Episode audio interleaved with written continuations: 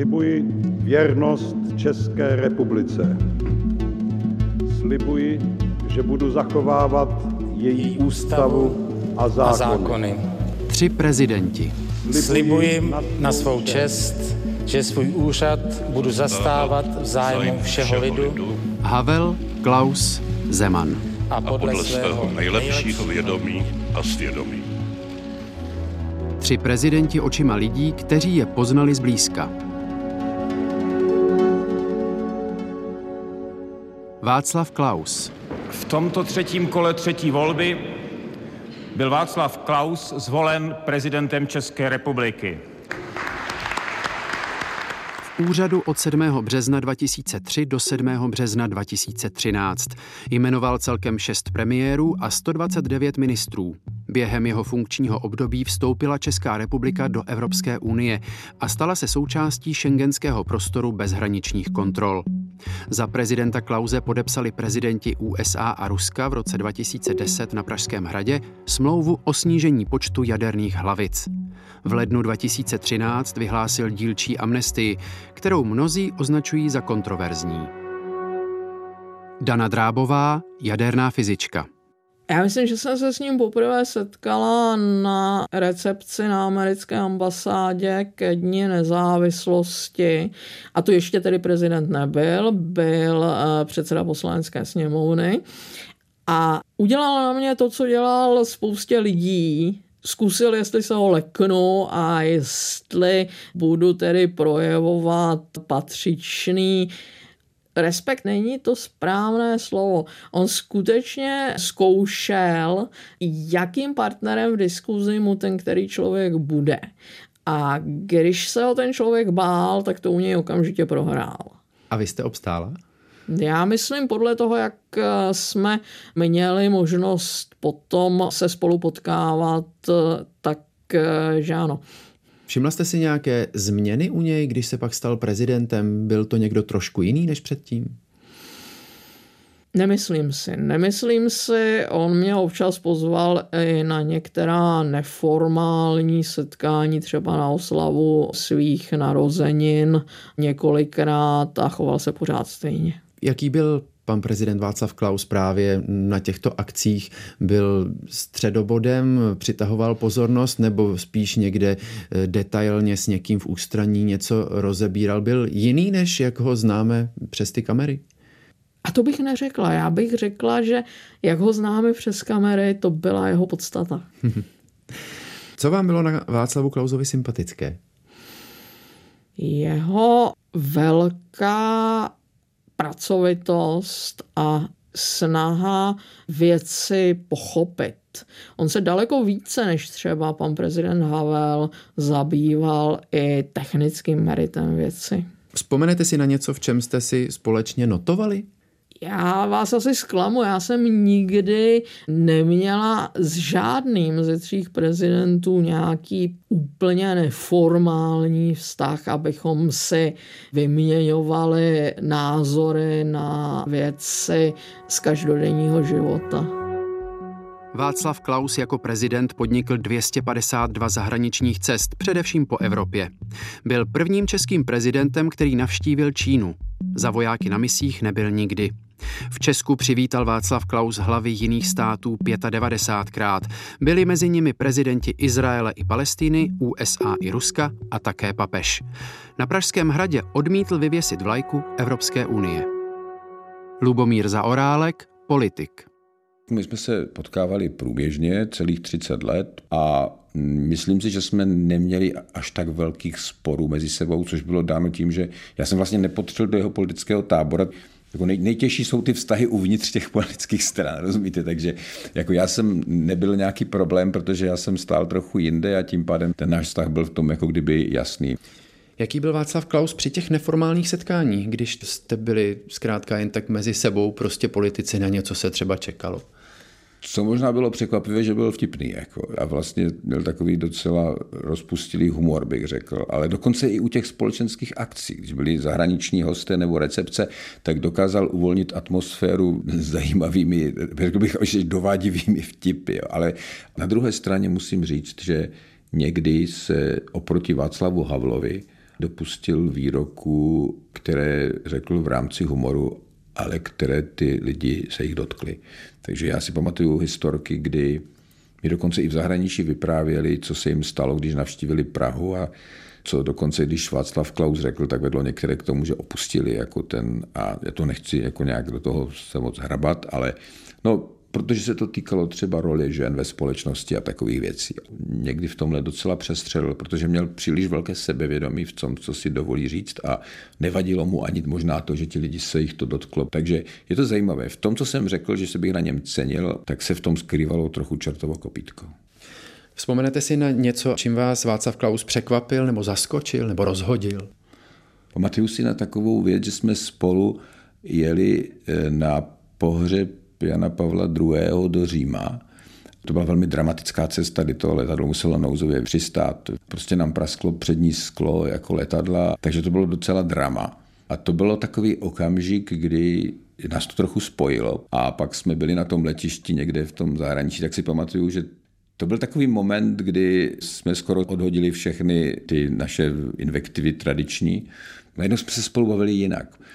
A to vydrželo přesně do rána, kdy jsem přišel do té jídelny, kde jsme byli ubytovaní a on si v té jídelně rozložil noviny, kde jsem napsal článek proti Václavu Klausovi. A já, když jsem došel do té jídelny, tak po tom večeru, kdy se poprvé prolomily ledy a my jsme se začali bavit jinak, jako dva lidi, jako, a už ne jako dva sokové, tak on se na mě podíval a řekl, no snad si tady ani nesedejte.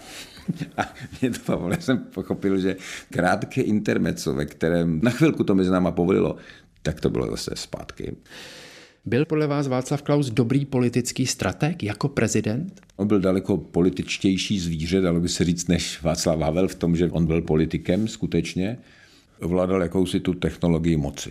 On přijal politiku se vším všudy, a takhle dokázal postupovat podle mě bez nějakých skrupulí a ohledů a prosazoval své politické plány. Takže v tom on, když jsme říkali, že Václav Havel nebyl strateg, protože to řemeslo odmítal, tak Václav Klaus naopak ten si tohle velice ochotně osvojil a používal i takových často docela neúplně čistých metod. Že? To si myslím, že se projevilo třeba při pádu vlády premiéra Topolánka protože mám dojem, že i on dneska už souhlasí s tím, že ten, kdo sehrál zásadní roli při pádu vlády v průběhu předsednictví České republiky, takže to byl Václav Klaus. Takže určitě věděl, co to je politická strategie, používali i včetně, řekl bych, celé řady zákulisních metod. Prezident Václav Klaus spolu s manželkou Líví rád navštěvoval kulturní akce. V Míčovně Pražského hradu založil tradici jazzových koncertů. Každý rok byl pravidelným hostem Karlovarského filmového festivalu. V Národním divadle byl oficiálně dvakrát. Vždy se jednalo o smuteční obřad.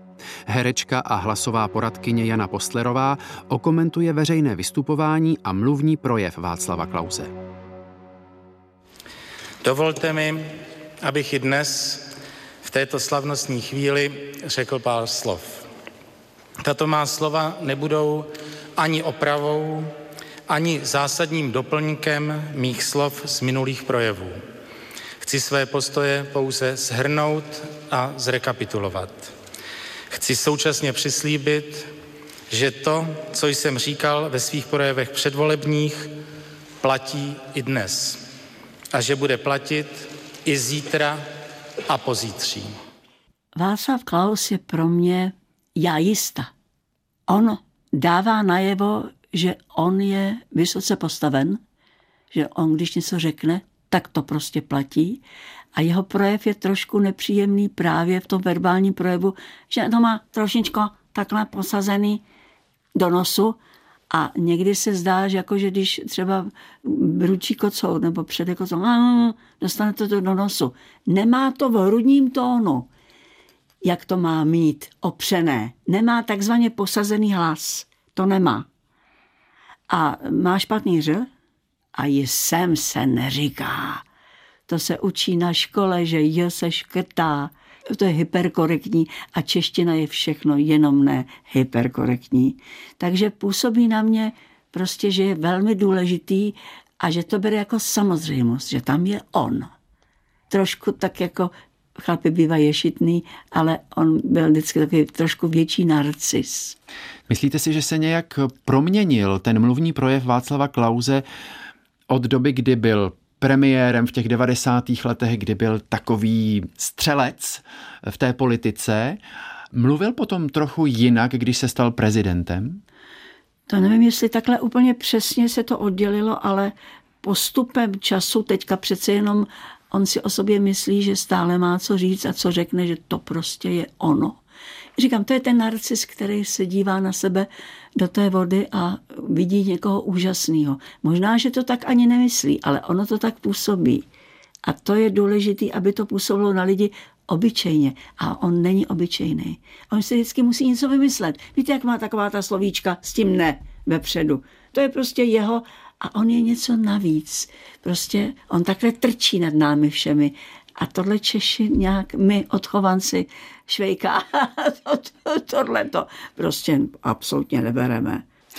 Jaký byl Václav Klaus jako řečník, když odhlédneme od těch předem připravených napsaných projevů? Já myslím, že dobré, že tohle to on zvládl, jako jo, ale to mě prostě přebyla ta technika, která mě nebyla prostě příjemná. Tradici novoročních projevů Václav Klaus zachoval. Každý rok v úřadu schrnul v samostatné knize. V médiích výrazně rezonoval incident, při kterém ho postřelil muž airsoftovou pistolí a lehce ho zranil. Pozornost přitáhlo také video s takzvaným čilským perem, které si Václav Klaus přivlastnil. Kromě veřejnoprávních médií poskytoval Václav Klaus velké rozhovory i soukromým televizím a mediálním domům. V Českém rozhlase byl pravidelným hostem Radiofóra. Petr Nováček, novinář. Václav Klaus byla výrazná persona v tom smyslu, že to byl on a pak možná ještě Miloš Zeman a pak už nikdo. Když bych to řekl jednoduše, dělat to úplně jinak než Havel. Václav Klaus i jako prezident začal pěstovat ekonomickou diplomaci, potlačil, z toho prvního místa stáhl dál téma obrany lidských práv jako naši povinnost a snažil se otevírat cesty i tam, kam by býval Václav Havel nikdy nezamířil, což byla například Čína. A bylo tam jiný, úplně jiný klima na hradě. Kontakty s novináři omezil, byly pravidelné tiskovky. On se řídil podle toho, za jaké médium mluvíš. Dokonce si někdy zeptal, jaký máte náklad. Takže čas netratil tím, že by dával rozhovory okresním novinám. Jinak, já musím říct, byl vlídný. I ke mně byl lídný, i když věděl, že jsem z jiného těsta, ale to měl jednu podmínku obecnou. Pan prezident Klaus, stejně jako pan premiér Klaus, nesnášeli, když k ním novinář přišel nepřipraven. Když zjistili, že zavádí hovor na něco, čemu nerozumí a pletepáte přes deváté, to pak dovedl být velmi nepříjemný. Teď se možná odkloníme trochu od eh, té novinářské profese. Počínal si podle tebe Václav Klaus ve funkci prezidenta rozumně a moudře? Počínal si pragmaticky. Václav Klaus je pragmatik. Je to ekonom, makroekonom, ale mě u Václava Klauze vždycky chyběla určitá vřelost.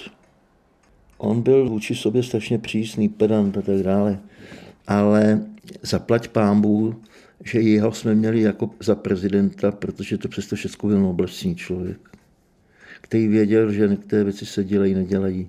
Byl jazykově skvěle vybaven, takže mohl přijet kamkoliv, s kýmkoliv promluvit. To je strašně důležité, ty osobní kontakty. Je nějaký politický krok, který udělal Václav Klaus a dalo by se o něm říct, že je při nejmenším eh, kontroverzní? Já si myslím znovu, že to bylo to, to zbytečné trcování kolem Lisabonské smlouvy. Druhá věc, Václav Klaus podle mě například poměrně nešťastně propadl čemu si, co bych nazval panslavismus. Proto taky on neváhal a eh, do Ruska jezdil a jezdil i na takové podivné sešlosti, kde se schromažďovali mimořádně vlivné ruské osobnosti s úzkým vztahem k Vladimíru Putinovi. Co si myslíš o amnestii, kterou Václav Klaus jako prezident vyhlásil 1. ledna 2013 při příležitosti 20. výročí vzniku České republiky? Já si myslím, že to nebyla šťastná věc. jistě otevírala dveře cel lidem, jimž se do nekonečna táhly soudní procesy a odvolávky a tak dále. A na druhé straně nebylo tajemstvím, že z těch cel se dostali i určitý podivní lidé, o nich se říkalo, že byli zapleteni do politických sponsoringů. Mě to mrzelo, protože jsem si myslel, že pan prezident Klaus se přesune do nějaké pozice, řekl bych, ideového lídra evropské pravice. Ne fašounu, evropské pravice. To byl, myslím, jeho cíl. Ale on to bohužel, tenhle ten konec, ten výkřičník, rozmazal tou v každém případě spornou podle mě amnestii. Václav Klaus proslul svými novotvary češtiny. Obohatil ji například o výrazy neudálosti, nepráce, homosexualismus nebo havlismus. Ve svých výrocích se často vymezoval vůči environmentálním tématům, především globálnímu oteplování planety. Další linkou jeho prezidentství byl euroskepticismus, vyjádřený například v projevu z 28. října 2007. Okomentuje ho politolog z Masarykovy univerzity Miloš Gregor. Nejcennějším vkladem, který do integrující se Evropy můžeme právě my přinést, je naše draze zaplacená historická zkušenost. Tady je dobré se podívat i na to, jak vlastně Václav Klaus se stavil k Evropské unii dlouhodobě. On nikdy nebyl, řekněme, nějakým skalním příznivcem prohlubující se integrace Evropského společenství zemí v rámci Evropy. Nicméně byla to právě jeho vláda, která zavdala nějaké základy k tomu, abychom později mohli k Evropské unii přistoupit. A je to logické. Je, je logické to, že ve chvíli, kdy jste premiér a máte vliv na ty procesy, tak nemůžete pouze retoricky kritizovat, protože pak by se vás eh, logicky občané ptali, proč tak teda nečiníš politiku ale začal se výrazně více retoricky vymezovat, zejména až jako prezident, kdy už těch pravomocí má méně a může si dovolit být někým, kdo kritizuje, aniž by nesl tu zodpovědnost. A my jsme prováděli s kolegy na katedře analýzu veřejných projevů Václava Klauze v době, kdy byl předsedou poslanecké sněmovny, prezidentem v prvním funkčním období a v druhém funkčním období. A tady bylo moc pěkně vidět i právě to, že za doby, kdy byl politikem eh, na parlamentní úrovni, tak téměř vůbec Evropskou unii nekritizoval. Začal ji více kritizovat až eh, jakožto prezident. Je to logické. Nicméně je tam poměrně dramatický předěl mezi prvním a druhým funkčním obdobím prezidenta u Václava Klauze, kdy v prvním funkčním obdobím byl poměrně, řekněme, ještě koncenzuální a nebyl až tak kritický a vyhraněný vůči Evropské unii. Ale s okamžikem zvolení eh, na druhé funkční období a vědomím, že už nebude vládu a parlament na nic potřebovat, tak eh, začal výrazně více prosazovat svůj skeptický, euroskeptický pohled na mezinárodní politiku, na uspořádání v Evropské unii a troufám si říci, že šel ještě výrazně dál než do té doby. Nejenom retoricky, kdy mu v té době vadilo třeba další integrace, ale my si můžeme pamatovat výroky, kdy by nejraději vystoupil z Evropské unie, kdyby rád v Evropské unii vzal, řekněme, nějakou zpátečku v tom integračním procesu, takže nejenom neprohlubovat tu integraci, ale chtěl by ještě vrátit. A to jsou všechno věci, které spadají spíše až do jeho druhého funkčního období jakožto prezidenta, potažmo až po prezidentské funkci. Jak byste zhodnotil schopnost Václava Klauze pracovat s těmi oficiálními projevy a výroky? Václav Klaus dokázal do oficiálních projevů prezidentských vnášet novou agendu, nová témata, která ji eh, trápila, která mu ležela na srdci, zejména tedy otázky environmentální nebo integrace Evropské unie. Dokázal kritizovat každodenní politiku. Troufám si říci, že jeho projevy byly dobře strukturované, měly hlavu a patu a zpravidla se držely, řekněme, nějaké věcné roviny. Pokud to srovnám tedy s Václavem Havlem, nebyla tam ta poetičnost, ta skoro bych řekl až líbivost, hra s těmi slovy, ale fakticky a věcně ty projevy byly velice racionálně vyargumentovány a dobře postaveny. Václav Klaus byl známý jako prezident sportovec. Pravidelně hrál tenis, lyžoval a měl rád pěší turistiku. Celkem třikrát byl na zahájení olympijských her a zavítal na mnoho evropských i světových šampionátů, nejčastěji v hokeji. Zdravotními neduhy příliš netrpěl. Hospitalizován byl pouze dvakrát, jednou s angínou, po druhé kvůli náhradě kyčelního kloubu.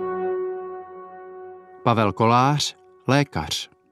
Tak s Václavem Klausem jsme se potkávali v 90. letech, hlavně třeba při tenisových turnajích. Postupně jsme se e, zpřátelili, takže už je to také dlouho s tím, že člověk poznal i jeho manželku, rodinu, děti. Můžete popsat nebo alespoň naznačit, jak jste se jako fyzioterapeut podílel na zdraví Václava Klauze? Když měl nějaké obtíže pohybové, tak eh, mě zavolal, nebo pak jsem byl v jeho lékařském konzilu v době, kdy byl hospitalizován a od té doby spíš fungujeme, takže když má nějaký problém, tak mi zavolá, nebo když potřebuje konzultovat nějakou svoji obtíž. Václav Klaus je takový jaksi člověk, který ne úplně vždycky důvěřuje, tak on si to ověřuje vždycky na pěti, šesti stanicích. Nicméně si myslím, že na mě vždycky dal to, že si nechal vyměnit kyčelní kloub, tak to nebylo ani tím doporučením, to bylo spíš to, že ho to skutečně už dohnalo a ty obtíže byly takové, že mu znepříjemňovali ten život, takže na tu operaci šel a myslím si, že udělal dobře. Václav Klaus je známý jako aktivní sportovec i v tom vyšším věku. Musel třeba kvůli svému zdraví nějaké sportovní aktivity umezit nebo bavili jste se někdy o těchto souvislostech? To byly spíš úrazy sportovní, které vyžadovaly třeba nějaký trošku klidový režim nebo určitou pohybovou léčbu a tím, že sportoval, tak na některé ty problémy měl určitý pohybový nálet a ta rehabilitace toho pohybového aparátu probíhala trošku jinak než u Václava Havla. Rozhodoval Václav Klaus sám o tom, do jakých detailů se bude směrem k veřejnosti o jeho zdravotním stavu informovat?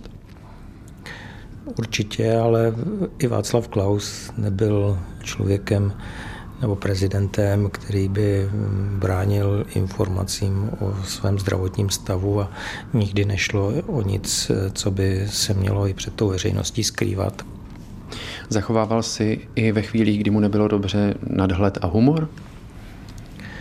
Někdy, někdy, někdy dokázal být nepříjemný, ale jako pacient, když má diskomfort, tak jako někdy ten diskomfort dává najevo i okolí. Byl váš vztah s Václavem Klausem pouze profesní, tedy lékař-pacient, nebo přesáhl do té roviny osobních sympatí? Vy už jste to trošku naznačil. Tak my s Václavem Klausem se potkáváme dlouho s tím, že asi tak možná 20 let Vždycky každou neděli se chodilo na pivo do hospody s tím, že tam bylo napsáno taková tabulka, kde bylo napsáno politische Gespräche verboten. Chodilo nás asi šest vždycky a byly to fajn posezení, protože se nemluvilo tolik o politice, ale dnešní doba je taková, že prostě je tak vyhrocená, že to politiše Gespräche verboten trochu se překračuje a do té politiky se někdy zabředne a a někdy to skončí takovou jako ostřejší diskusí. Ale je to zase fajn, že ta diskuze má nějaká pravidla a nebere se osobně a nevytváří to nějakou pachuť vzájemnou. Václav Klaus a jeho odkaz. Jak si ho budeme pamatovat jako prezidenta? Jako prezidenta jasných myšlenek, i když ne se všemi každý z nás bude souhlasit. Jako prezidenta, který měl smysl prořád, někdy až pedantický, jako prezidenta, který do krajnosti využíval kompetencí, které mu dávala ústava, ale byl vlastně taky první, který po té hraně začal driblovat. Pro mě on bude spojen s takovou zjednodušenou variantou toho ekonomického neoliberalismu a jednoduchého politického nacionalismu, který je nedostatečný pro současný svět.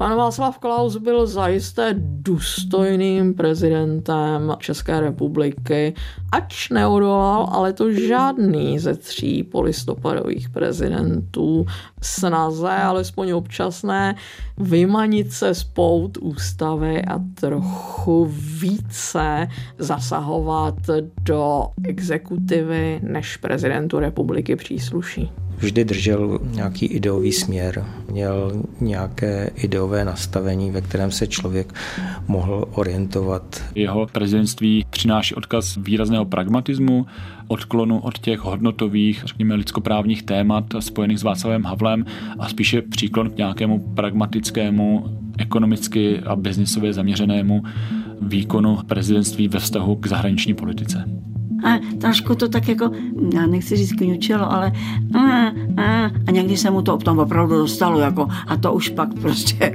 kočky mě učily. Chci poděkovat vám všem, vážení spoluobčané. Všechno dobré a nashledanou v nové epoše naší krásné České republiky.